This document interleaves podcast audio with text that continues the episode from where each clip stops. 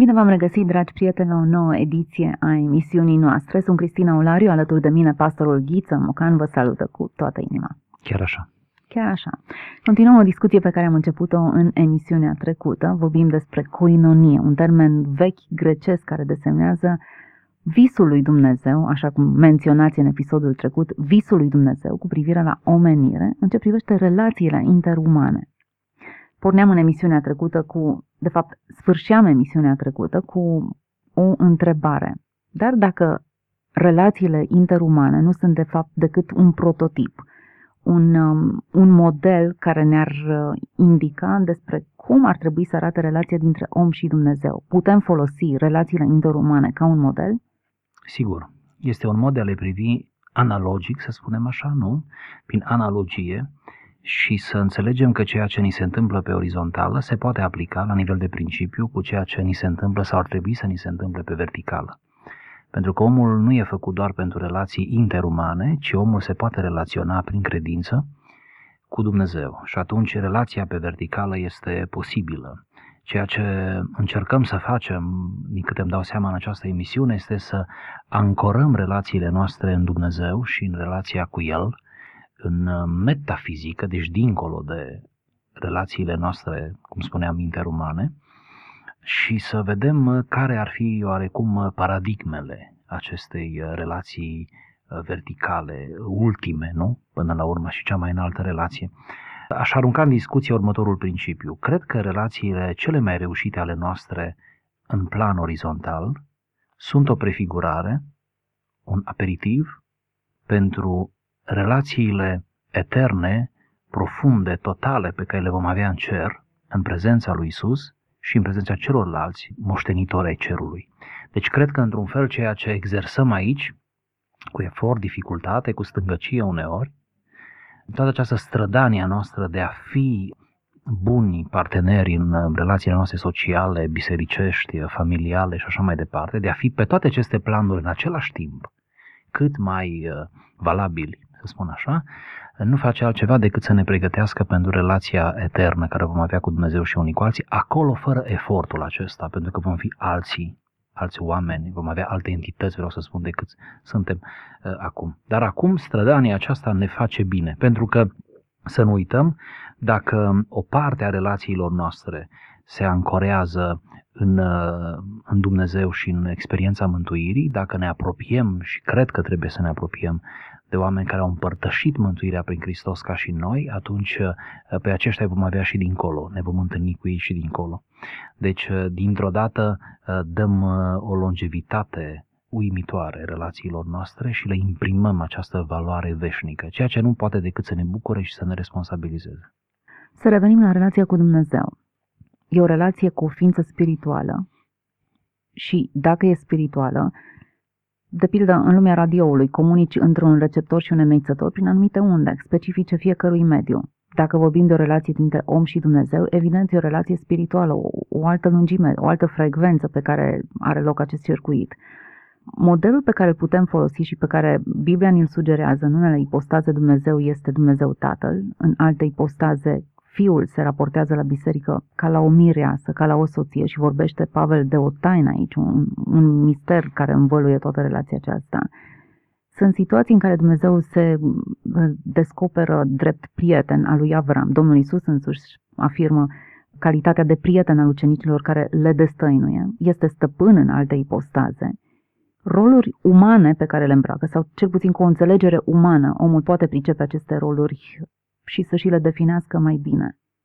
Toate aceste ipostaze ale lui Dumnezeu, cum apar ele în Scriptură, nu fac decât să ne-l descrie pe Dumnezeu caracterul și natura lui și disponibilitatea lui de a avea relații cu noi, de a, de a ne cuceri într-un anumit fel, de a ne fi aproape, indiferent de stările prin care noi trecem, uh, nivelul pe care îl avem din punct de vedere spiritual. Spuneați de o anumită cale, un mecanism de a intra în relație cu Dumnezeu. Vedeți, fiecare avem un trup, un corp, care funcționează pe baza celor cinci legi, nu cinci simțuri, să le numim, ale, ale corpului nostru. Un prim obstacol în calea relației unora cu Dumnezeu, poate multora din păcate, este că vor să-L înțeleagă pe Dumnezeu, să-L perceapă cu unul dintre aceste simțuri, dacă nu cu toate. Spune, nimeni nu l-a văzut pe Dumnezeu, deci Dumnezeu nu există, nu? Este cel mai clasic.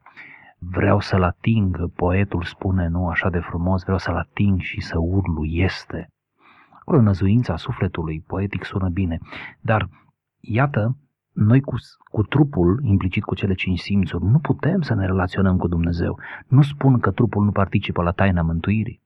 Nu spun că trupul nu intră în rezonanță cu sufletul nostru, de să privim ființa umană în mod holistic. Spun doar că trupul nu este mediul, nu este unda potrivită pentru relația cu Dumnezeu. Dumnezeu este Duh, îi spune Samaritencei, nu? Dumnezeu este Duh, cine se închină Lui trebuie să-i se închine în Duh și în adevăr. Nu spune trebuie să închine în genunchi, trebuie să închine stând aplecat cu fața la pământ, adică nu face referire la o poziție fizică, deși postura fizică la rugăciune te ajută sau te încurcă. Deci, iată, participă trupul într-un anumit fel. Ei bine, această relație între om și Dumnezeu se poate purta doar în dimensiunea metafizică, dincolo de fizicul omului, pentru că omul are suflet. De fapt, C.S. Lewis spunea mult mai frumos, el spunea, tu nu ai un suflet, spune, tu ai un trup, da? Deci, tu ești un suflet și ai un trup. Deci să răsturnăm puțin lucrurile, nu? Într-un, cad, într-un cadru corect și fericit. Și atunci, între sufletul omului, partea imaterială a omului, și Dumnezeu care este imaterial, se stabilește o legătură. Iar unda, dacă folosim această metaforă, unda care uh, face să rezoneze cele două capete, nu? Este credința. Sigur că aici deschidem o temă mare, nu o vom dezbate, dar în orice caz, ceea ce mă duce pe mine ca om spre Dumnezeu este credința. Este această detendă a sufletului. Nu am o detendă suficientă să sar până la Dumnezeu, de acord, dar uh, mă dezlipește de pământ și mă pune în postura de a putea fi apucat de Dumnezeu. Cam asta ar putea fi credința într-o anumită imagine. Da? Pavel folosește asta spunând, m-a apucat Hristos, eu am fost apucat, am fost înșfăcat. Este imaginea acolo descrisă de, de acele cuvinte ca și cum un obiect este în cădere sau ceva de genul ăsta și cineva sare repede să-l prindă, un copil care stă să cadă și sar repede să-l prinde, are nea deopotrivă urgență, salvare, toate aceste detalii. Atunci nu mai stă nimeni pe gânduri, atunci orice discuție moare, orice acțiune încremenește când cineva e în pericol. Ori Pavel și-a văzut sufletul din punct de vedere spiritual în pericol, iar relația cu Dumnezeu vede ca o salvare. În fond, aici am vrut să ajung. Trebuie să vedem în relația cu Dumnezeu o salvare, nu o ceva opțional, nu ceva care să ne scoată pe noi în evidență cât de grozav suntem noi sau cât de sensibili suntem noi la cele spirituale. Și alții nu sunt și noi suntem. Deci cum avem nevoie de relații în plan fizic, în plan orizontal, da, avem nevoie de relație sau de relația cu R mare și articulat, relația aceasta în plan vertical cu Dumnezeu. Și, sigur, cred că asta vom încerca să demonstrăm, o verticală bună, bine consolidată, o relație bună cu Dumnezeu ne va ajuta să ne relaționăm bine și pe plan orizontal. Mă gândeam uneori, în timp ce mă topeam de dragul copiilor mei, dacă Dumnezeu ne-a îngăduit să am copii tocmai ca să îmi dau seama cum ne privește El pe noi atunci când ne numește copii.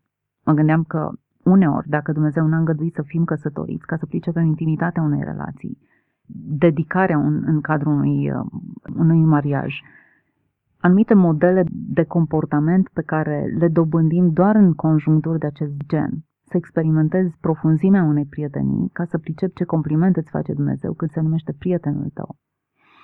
Da, pentru fiecare perioadă din viață, Dumnezeu ne oferă ipostaze extrem de, de gentile, ca noi să-L înțelegem pe El. Bună oară, un copil care crește în casa părintească în cea mai bună atmosferă, nu? El deocamdată este dependent de părinții lui. Va înțelege iubirea paternă a, a lui Dumnezeu mai bine privind la părinții lui și la această relație. Atunci când uh, acel copil devine tânăr sau tânără și ajunge la vârsta căsătoriei și se căsătorește, va, îl va înțelege pe Dumnezeu din dimensiunea aceea conjugală, nu cum spuneai. Când va deveni părinte, când, devine, când devii părinte, te apropii de culme, de culmea înțelegerii lui Dumnezeu. Îi aud pe unii, mai ales după ce se naște primul copil, îi aud spunând, îl înțeleg pe Dumnezeu mai bine, frate Ghiță. Îl înțelegem pe Dumnezeu mai bine după ce am devenit părinți. Sigur că îl înțelegi mai bine. Iar când ajungi bunic, deja atingi culmi toare când devii bunic. Cineva spunea, dacă știam că e așa de frumos să fii bunic, mă făceam bunic înainte să mă fac tată. Deci iată, până la urmă fiecare perioadă din viață, ipostaza noastră de-a lungul vieții, nu face altceva decât să se adauge într-un chip fericit la cunoașterea noastră în ceea ce privește pe Dumnezeu. Să-L înțelegi mai bine pe Dumnezeu. Unii trec uh, așa de atenți și de înțelept prin viață, nu? Unii, din păcate, ca să spunem și varianta reversul, nu? Unii trec uh, atât de nepăsători și neveghetori prin viață și neatenți prin viață, nu? Unii continuă să rămână, nu știu, justițiari, mai drepți decât Dumnezeu. Alții mai buni decât Dumnezeu, comițând erori în sensul acesta. Alții iubindu-i pe ceilalți într-un mod uh, greșit, fie abuziv, fie prin suspiciuni de tot felul, încercând să îndrepte lumea aceasta, nu? Și uită că Eclesiastul spune ce e strâm nu se poate îndrepta, nu?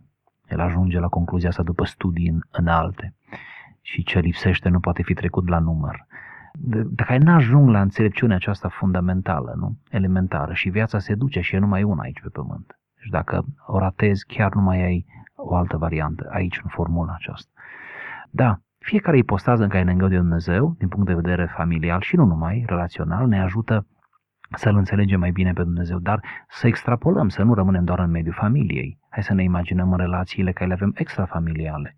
Ocazii în care vedem cum lucrează Dumnezeu în viața cuiva dintre semenii noștri, unde noi n-am fi văzut nicio soluție și unde vedem în ei, într-un fel, intervenția, miracolul, providența lui Dumnezeu și pentru noi înseamnă enorm în cunoașterea lui Dumnezeu. În biserică la fel în relațiile bisericești. Nu? O nouă ipostază, un nou cadru în care îl vedem pe Dumnezeu lucrând, să zicem, la el acasă, să zicem, nu?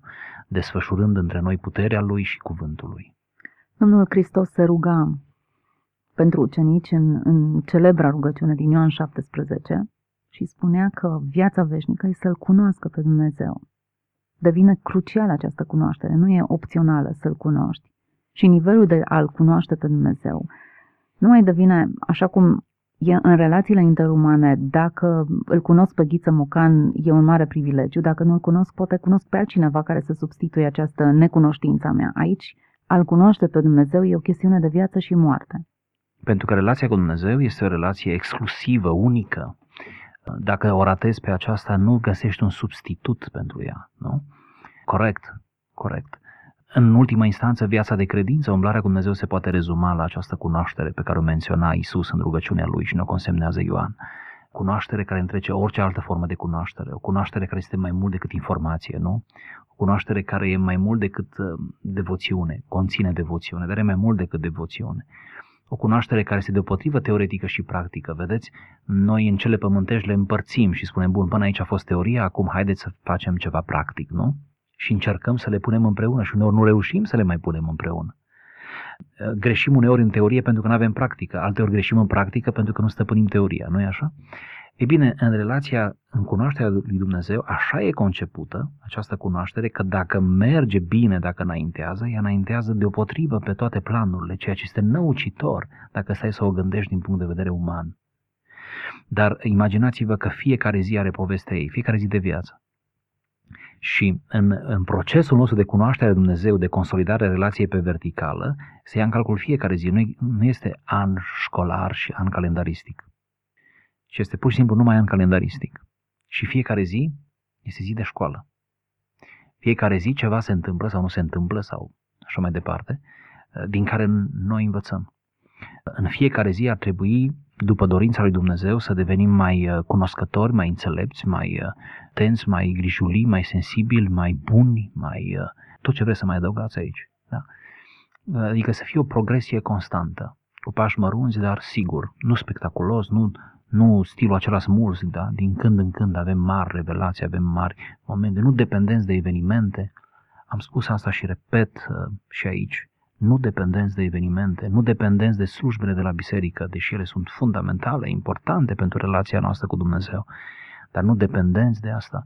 Am cunoscut uh, creștini și dintre ei oameni simpli, care în cadre religioase, să zic așa, bisericești mă refer, nu tocmai uh, oarecum pe nivelul lor, adică erau sub nivelul lor acele cadre, cel puțin la momentul acela, adică ei nu erau satisfăcuți în modul în mod spiritual, în mod sufletesc de ce se întâmplă acum, dar ei continuau să rămână și să reziste și să fie modele de uh, statornicie, pentru că se hrăneau din izvor, pentru că au găsit izvorul, se hrăneau din Scriptură, aveau o relație cu Dumnezeu profundă, aveau gânduri și idei extrem de, de profunde când am vorbit cu ei. Și nu, nu le-au luat de undeva, nu au avut de unde să le ia în ultima instanță. Deci chiar te poți depăși pe tine da? Și asta Dumnezeu așteaptă într-un fel de la noi, să ne depășim pe noi în relație cu El și să ne depășim și în relație cu ceilalți. Chiar uneori să călcăm un pic pe noi uh, pentru binele celuilalt, da? să, să facem abstracție de noi și să ne gândim, uh, hai să mă pun în mod hristic nu? La, la dispoziția semenului meu. Din nou mă întorc înspre al cunoaște sau a nu-L cunoaște pe Dumnezeu ca un punct crucial.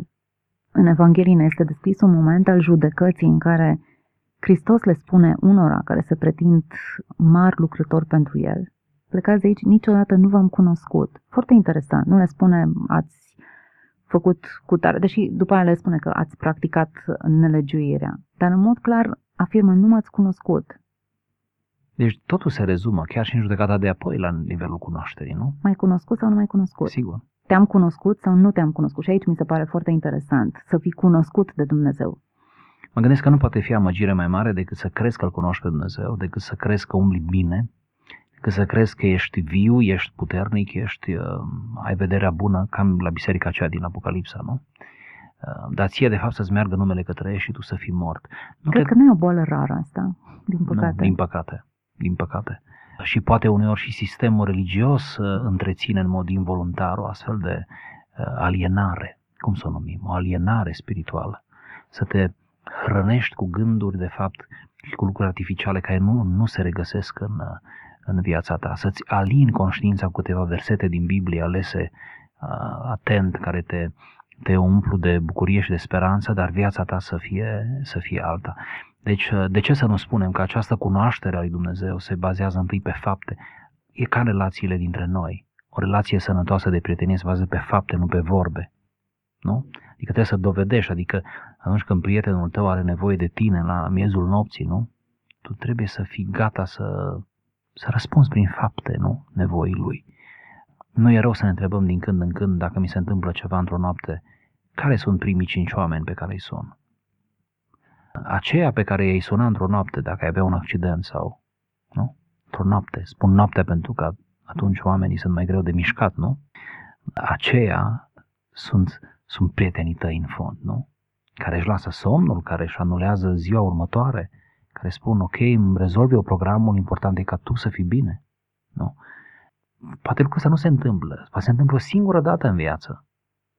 Dar aici nu discutăm cantitativ, prietenia nu se discută în termeni cantitativi în ultima instanță. Cine dă telefoane pentru tine, nu?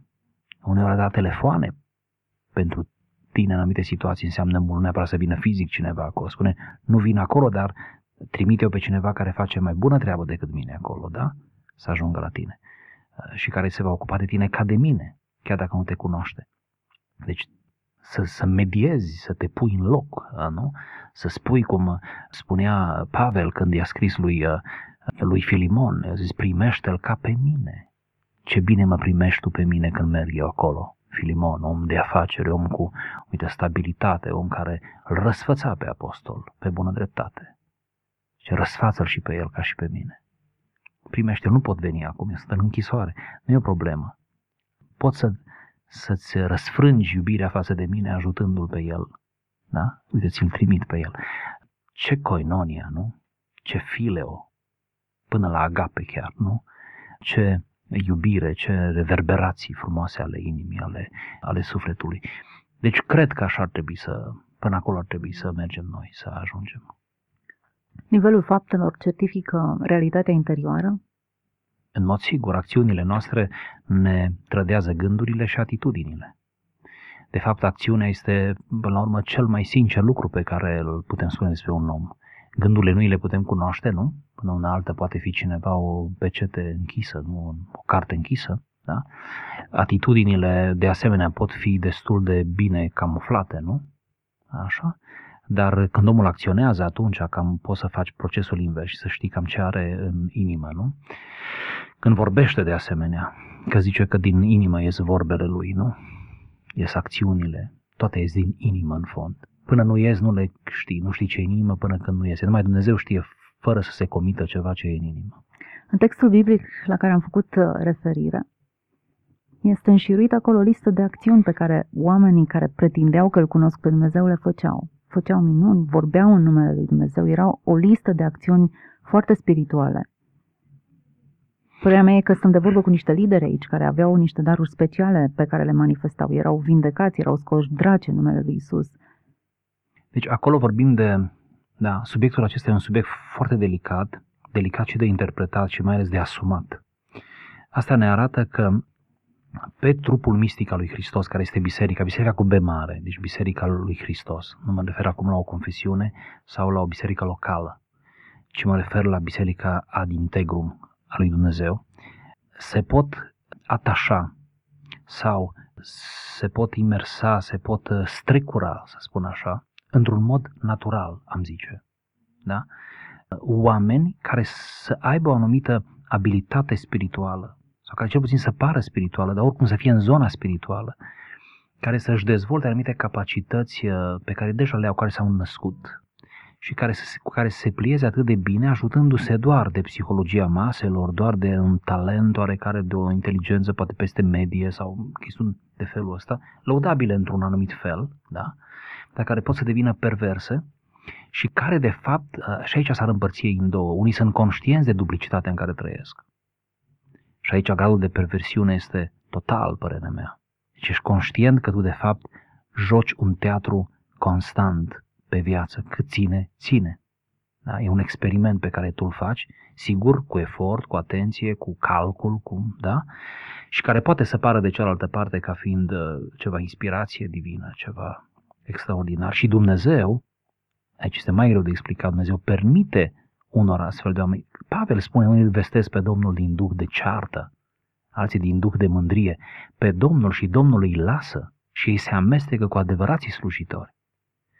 Bun, deci asta e primul caz, care este perversiunea totală, adică ești cineva care e conștient de duplicitatea în care trăiește și cazul al doilea, care e un pic mai uh, relaxat și, nu știu, cu șanse totuși de reabilitare, este când cineva chiar a apucat greșit de la început, nu știe că a apucat greșit a fost într-un context, uh, am întâlnit și astfel de cazuri, da?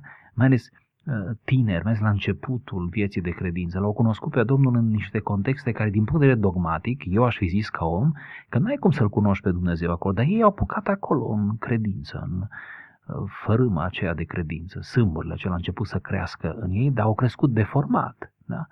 Și au văzut pe alții și au făcut modele tot din aceștia ca ei, nu? Cum devin ei, da? și care nu sunt conștienți de duplicitatea în care se află, care cred că așa e bine, adică a fi de folos împărăției înseamnă a-i manipula pe ceilalți, înseamnă a te acoperi de cuvinte, de versete biblice, uh, spuse într-un anumit fel, de a fi patetic, de a, nu, de a face oamenii să plângă sau de a plânge tu și dacă nu plângi adevărat. Uh, eu am întâlnit oameni sinceri, deci credeți-mă, oameni sinceri, eu i-am calculat ca fiind sinceri în uh, eroarea lor, deci sunt sinceri în eroarea lor. Da? sincer, ei cred în, cred, în, ei cred că așa merge lucrarea lui Dumnezeu. Până când au câte un context, la câteva am fost martor și mă bucur că am putut să fiu parte din uh, trezirea aceasta, în care să-i spui, uh, hei, uh, ești foarte simpatic și ești sincer și din cauza asta am mari speranțe pentru tine. Dar, uh, uite, nu-i, nu-i vorba chiar despre asta. Uite, uite cum talentul tău, uite cum toată strădania ta poate fi așezată pe, pe temelii trainice temelii ale cuvântului, dar cuvântul nu folosit în mod demagogic, ci cuvântul asumat, scriptura asumată la nivel de principiu, nu de înșiruire de versete, de principiu. Și ei pot fi redresabili, ei pot fi redresabili. Deci dacă ne întoarcem la textul acela, iată cum Dumnezeu tolerează. Bun, dacă vreți să dau explicația în uh, ultimă care o am pe, pe, pe versetul acela sau pe contextul acela, uh, aceasta ar fi și cu asta încheiem aici. Că Dumnezeu, nu, cauza împărăției lui Dumnezeu este mai mare decât detaliile de traseu. Și Dumnezeu, pentru că e Dumnezeu și pentru că nimic nu e mai important pentru Dumnezeu ca și împărăția Lui, prinde în acest traseu, într-un mod greu explicabil pentru noi. Chiar și oameni compromiși care nu-L cunosc pe Dumnezeu. Și se folosește de ei și noi am zice, op, nu-i corect, bun, bagă-i de vină lui Dumnezeu pentru asta. Adică îi lasă să fie nu parte e un fel din de scopul angrenaj. scuză mijloacele această interpretare. Da, dar din punct de vedere suveran. Și atunci intră și în angrenajul acesta, da? Și tragedia nu e de partea lui Mi-e Dumnezeu. teamă să am interpretarea asta, dar fiecare are interpretarea lui. Eu mai degrabă aș merge pe interpretarea neghinei semănată cot la cot cu grâul și a, faptului că încă nu e momentul cernerii, ca nu cumva să-i smulgi pe ceilalți împreună cu cei negri și cei albi, dacă e vorba să delimităm foarte simplu lucrurile. Dar poate fi undeva în suveranitatea lui Dumnezeu Varianta Tras- cu neghina și grâul e cea mai comodă. Varianta care am propus-o eu nu e E cea foarte mai comodă. incomodă, așa este. Nu neapărat trebuie să-l scuzăm pe Dumnezeu, nu are nevoie să fie scuzat. așa. În suverin, suveranitatea lui poate să Mai degrabă am aleagă. pledat pe suveranitatea lui și pe faptul că în toată ecuația aceasta, ce în cauză pierd și nu Dumnezeu? Dumnezeu câștigă. Cu siguranță. Punctul care ar putea ridica o, o întrebare neliniștitoare este în ce măsură suntem noi ca biserica din Laodicea, care se crede sătul îmbrăcată, în regulă, cunoscându-L pe Dumnezeu, mulțumindu-se cu o cunoaștere limitată sau incipientă, în realitate fiind departe, rece, goală, fără niciun conținut. Încercând să ofer câteva elemente ca răspuns, ar fi bună oară un, uh, un argument al letargiei noastre, nu? Al, al, al faptului că putem fi săraci, orbi și așa fără să ne dăm seama, este argumentul istoric. Faptul că noi deja stăm bine din punct de vedere istoric, noi creștini. Noi stăm bine din punct de vedere istoric. Noi mergem până acolo încât ne lăudăm și asta pe bună dreptate, ca, ca istorie, ca fapt istoric, că știința modernă s-a născut în mediul creștin, nu s-a născut în mediul islamic sau budist, ci știința modernă și toată tehnologia care decurge de aici s-a născut în mediul creștin. Cum spunea Hegel în prelegeri de filozofia istoriei, el spunea că știința și cultura s-a născut pe pieptul lat al Europei. Ce expresie! Pe pieptul lat al Europei. Pe insule, spunea el, nu s-a făcut nimic decât vacanțe, exotism, orgii, dar nu s-a făcut știință și cultură. Era împotriva Marii Britanii, să înțeleg. Poate, poate era, un, poate era o aluzie. În orice caz, Hegel a fost mare în interpretarea uh, lumii, să spun așa, și a istoriei. Și am vrut să menționez doar elementul acesta de pieptul lat al Europei. Sigur, el merge mult mai departe și spune într-o manieră pitorească. Spune că iară știință și cultură cu adevărat s-a făcut numai în zonele cu climă temperată, care au patru anotimpuri. Nicăieri în altă parte nu este un singur anotimp, fie că este numai iarnă sau numai vară, nu s-a făcut cultură de înalt nivel, nici știință. Las pe ascultători cu această provocare. Interesant. Da. Ce observație laborioasă și interesantă. Bun. Istoric noi stăm bine. Statistic stăm bine. Creștinismul și-a pus aportul asupra, și-a dus aportul asupra societății civile. Nu mai este un secret pentru nimeni. Este deja demonstrat de la Max Weber încoace, cum că etica protestantă a născut capitalismul și este la baza capitalismului, etica muncii pe care Calvin a cu prisosință a pus-o în aplicare la Geneva și apoi în, prin scrierile lui în toată Europa. Deci, iată, creștinismul este văzut mai ales în perioada modernă ca și un ferment, ca și o sămânță bună din care câte lucruri nu s-au născut. Ei bine, însuși faptul acesta istoric ne poate face să ne simțim bine și să ne mulțumim doar cu atât că ne-am născut creștini, că respectăm Biblia, respectăm pe Dumnezeu, avem o anumită formă de religiozitate, dar de fapt noi să arătăm relația vie cu Dumnezeu. Pe lângă istorie, mai putem să cădem în ritual, indiferent care ritual și cum sună. Până la urmă poți să-ți faci propriul tău ritual, nici nu trebuie să-l accepti pe cel al bisericii și tot ritual se numește. Căderea în ritual, căderea în conformism, să-ți fixezi niște cadre și să spui atâta e Dumnezeu. Așa e Dumnezeu, experiența mea este definitorie pentru toți din jurul meu, iar cine nu se conformează este fără Dumnezeu, nu? Și să caz într-un soi de legalism, de fanatism, să te consideri într-un fel o unitate de măsură pentru felul cum lucrează Dumnezeu, pentru creștinism și să uiți de fapt că nu ești decât o parte și că toată viața nu-ți va fi suficientă ca să-L experimentezi pe Dumnezeu și din cauza asta s-a inventat veșnicia, din cauza asta, ca să-L putem cunoaște cu adevărat pe Dumnezeu. Deci ritualul ar putea să fie, iată, un alt obstacol sau ceva ce ne poate orbi pe noi, nu? Așa din punct de vedere uh, spiritual. De asemenea, ce ne poate orbi spiritual, uh, asta după ce l-am cunoscut pe Dumnezeu, ar fi căderile morale, dar căderile acelea progresive și nu mă refer aici la păcatele carnale în primul rând, ci mă refer la păcatele din uh, casă, cum ar veni, invidia, ca și la fiul cel mare, invidia, încăpățânarea aceea de a nu intra, de a nu accepta schimbarea, limitarea aceea, nu? Limitarea dinăuntru, mă refer, dinăuntru. S-a ajuns la o formă de rigiditate care să devină chiar păcătoasă și să te facă, este uluitor să aflăm că oameni care merg duminical la biserică urăsc unii dintre ei. Urăsc cu o, cu o ură feroce. Și spui, domne, nu se potrivește una ca alta și chiar nu se potrivește, dar el continuă să meargă. Ați observat? Deci exterioritatea lui, gesturile lui, reflexele lui sunt extraordinare, da? Dar pe dinăuntru este o boală, este ca și cancerul care nu doare, dar care lucrează uh, pe dinăuntru, mănâncă din noi și când aflăm în final că ce avem, deși noi ne-am simțit bine și noi suntem în regulă, noi de fapt suntem în pragul morții. Ceva în genul ăsta este și spiritual. Deci, iată, am enumerat numai câteva posibile cauze care ne pot duce la o letargie, la o mulțumire de sine, la o autosuficiență în relația cu Dumnezeu. Adică să fim morți, să nu mai fie nimic viu în relația aceea cu Dumnezeu. Uh, se manifestă prin, prin gesturi ca rugăciune mecanică, în care tu nu mai simți nimic. Deci devoțiunea ta a devenit un pur obicei. Dacă s-a întâmplat așa, trage un semnal de alarmă. Ceva nu e în regulă, chiar dacă rugăciunea sună bine. Părtășie, coinonie la biserică, dar numai în de dragul unui reflex, a unui obicei, a unui de bonton până la urmă. E, mergi din cauza rușinii sau din cauza să nu te simți vinovat că n-ai mers. Da? Dar pentru tine nu mai este nimic viu în părtășia aceea. Tu de fapt te simți mai bine în alte părți, în alte contexte, în alte situații, inclusiv virtuale, nu? Unii recunosc cu nonșalanță, mai generația tânără care nu prea au atâtea, atâtea uh, rețineri cum am avut noi cândva, ei ne spun că se simt mult mai bine să stea și să-și aleagă programul preferat, religios mă refer, și să-l privească decât să vină la biserică. Ce să facă ei la biserică? Unul se uită la ei nu știu cum, altul se uită nu știu cum, cu cutare nu s-a înțeles niciodată și imediat îți anulează un, o comunitate întreagă, nu?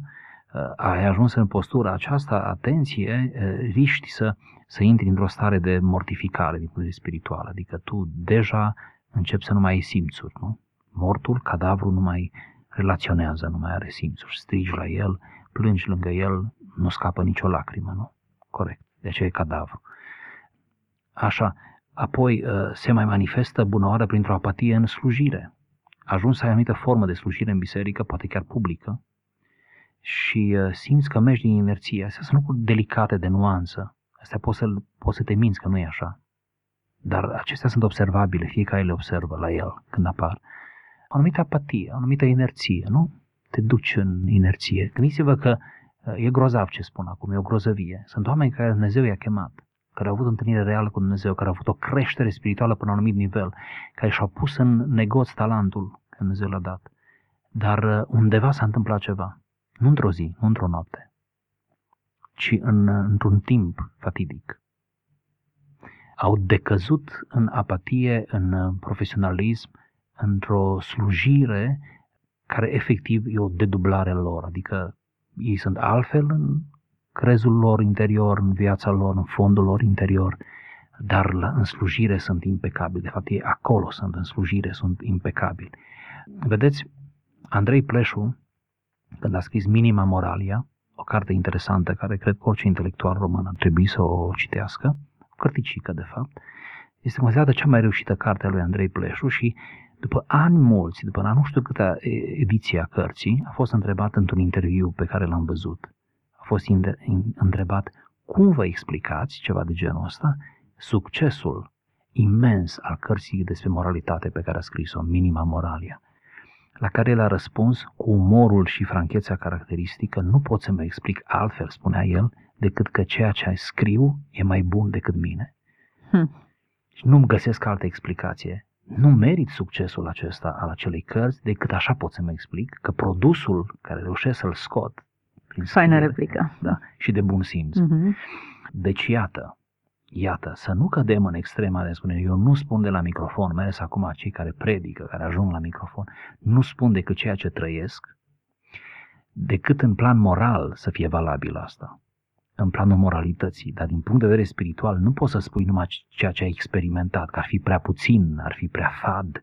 Uneori noi prin predici ne strigăm uneori dorurile noastre și tânjirea noastră, deopotriva noastră și a celor care ne ascultă.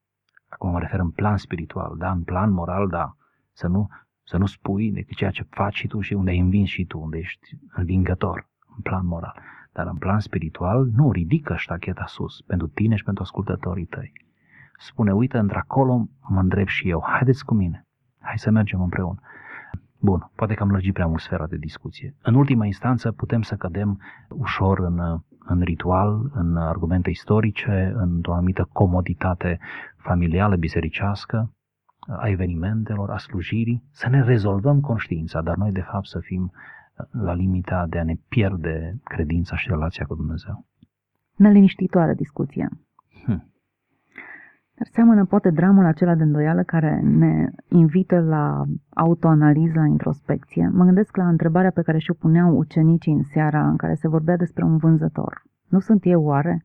Se întreba fiecare ucenic atunci când Mântuitorul a zis Adevărat vă spun că unul dintre voi mă va vinde. Oare nu știau fiecare pe unde sunt? Sau poate că fiecare își intuia zona vulnerabilă? Poate că au cochetat toți cu ideea la un moment dat să-l trădeze? Legat de această întrebare, aș zice că în vremurile în care trăim noi, ispita e alta. Ispita e să întrebăm, oare nu este el? Adică celălalt. Cum e mai rău? Nu? Ucenicii ne dovedesc aici un, un grad înalt de franchețe și de maturitate, într-un fel. Și ar fi putut permite să fie altfel acolo? Acolo nu cred. Și eu. Acolo nu lucru. cred. Dar iată că noi, din cauza inerției uneori și a superficialității, ne permitem să întrebăm oare nu este el. Uh-huh. Da, din perspectiva lor, fiecare era un potențial trădător. Fiecare putea să o facă în sensul că în sensul că erau umani și au recunoscut umanitatea lor și tendința lor spre rău, ca orice om, nu? Și au întrebat, oare nu sunt eu? Ce întrebare mai bună într-o cercetare decât aceea, nu? Într-o introspecție. La finalul discuției noastre, poate că invitația pe care o lansăm și pe care poate că ar fi bine să ne o asumăm este aceasta. Îl cunosc suficient pe Dumnezeu? Cu siguranță e nu. Pot face pași în plus pentru a-L cunoaște? Nu sunt eu oare limitat în cunoașterea mea de ritual, de propria orbire, comoditate și toate celelalte pe care le-am enumerat în discuția noastră? Aș vrea să las ascultătorilor imaginea vieții de credință ca fiind un traseu sau un itinerar. Niciodată viața de credință aici pe pământ nu se sfârșește. Căutarea nu se sfârșește, cunoașterea nu ajunge la un punct terminus. Deci dacă nu se sfârșește, înseamnă că noi suntem veșnic pe drum. Nu e întâmplător că înainte să se numească creștinism s-a numit calea credinței. Adică creștinismul a fost văzut inițial ca o cale, ca un drum. Și cel mai bine se potrivește mișcării creștine metafora drumului. Drumul e pentru a merge pe el. Nimeni nu se culcă pe drum, nu doarme pe drum, da? El poate să cadă răpus de oboseală pe drum, e un accident, nu? El se ridiche pe drum, pe drum, nu e voie să stai pe drum, da? Suntem în acest pelerinaj spre cer, nu? Ca să-l vorbim uh, și corect și înălțător în același timp. Ne ducem, de fapt, spre punctul terminus al călătoriei noastre și în fiecare zi trebuie să luăm în acest traseu al nostru energii noi, nu? Și învățăminte noi și experiență și uh, să-L vedem pe Dumnezeu, Dumnezeu al fiecărei zile, nu? Care se apropie de noi și care ne dezvăluie taine din ființa Lui și din, din natura Lui. Deci să privim viața de credință ca un itinerar, să nu ne oprim din mers. Cred că asta ar fi fundamental să nu ne oprim din dorința noastră de a-L cunoaște pe Dumnezeu mai mult și mai creativ și mai viu, să nu ne oprim din uh, dorința și nevoia și bunătatea inimii noastre de a-i cunoaște pe ceilalți, de a le fi de ajutor. Nu ne mântuim prin asta, ne mântuim prin Hristos, dar este o consecință a stării de om mântuit, a faptului că ești bun cu ceilalți, ești bun cu ceilalți, până la limita uneori a naivității și mai știu eu ce alte uh, efecte de felul acesta. Să fim buni, să continuăm să fim buni, să, să nu ne oprim, nu vom avea întotdeauna rezultatele pe care ni le dorim. Nu le vom avea. Vom fi stângaci uneori, vom cădea uneori lamentabil, dar vom cădea încercând să fim buni. E o mare diferență. Unii cad și sunt în cădere liberă. Noi, în cazul în care cădem, abdicăm doar temporar. E un accident din care ne ridicăm și continuăm să avansăm pe acest drum. Îmi place, încheiem într-o notă pozitivă. Mult mai pozitivă decât nota pe care am propus-o a introspecției. Nu se exclud una pe cealaltă, una inițiază recuperarea și restaurarea. Desigur. Deci să nu ne oprim din traseu. Mulțumim foarte mult pastorului Ghiță Mocan prezent în emisiunea noastră. Rămâneți cu bine, sănătoși, plini de credință. De ce nu pe calea credinței, așa cum vorbeam puțin mai devreme. Toate cele bune!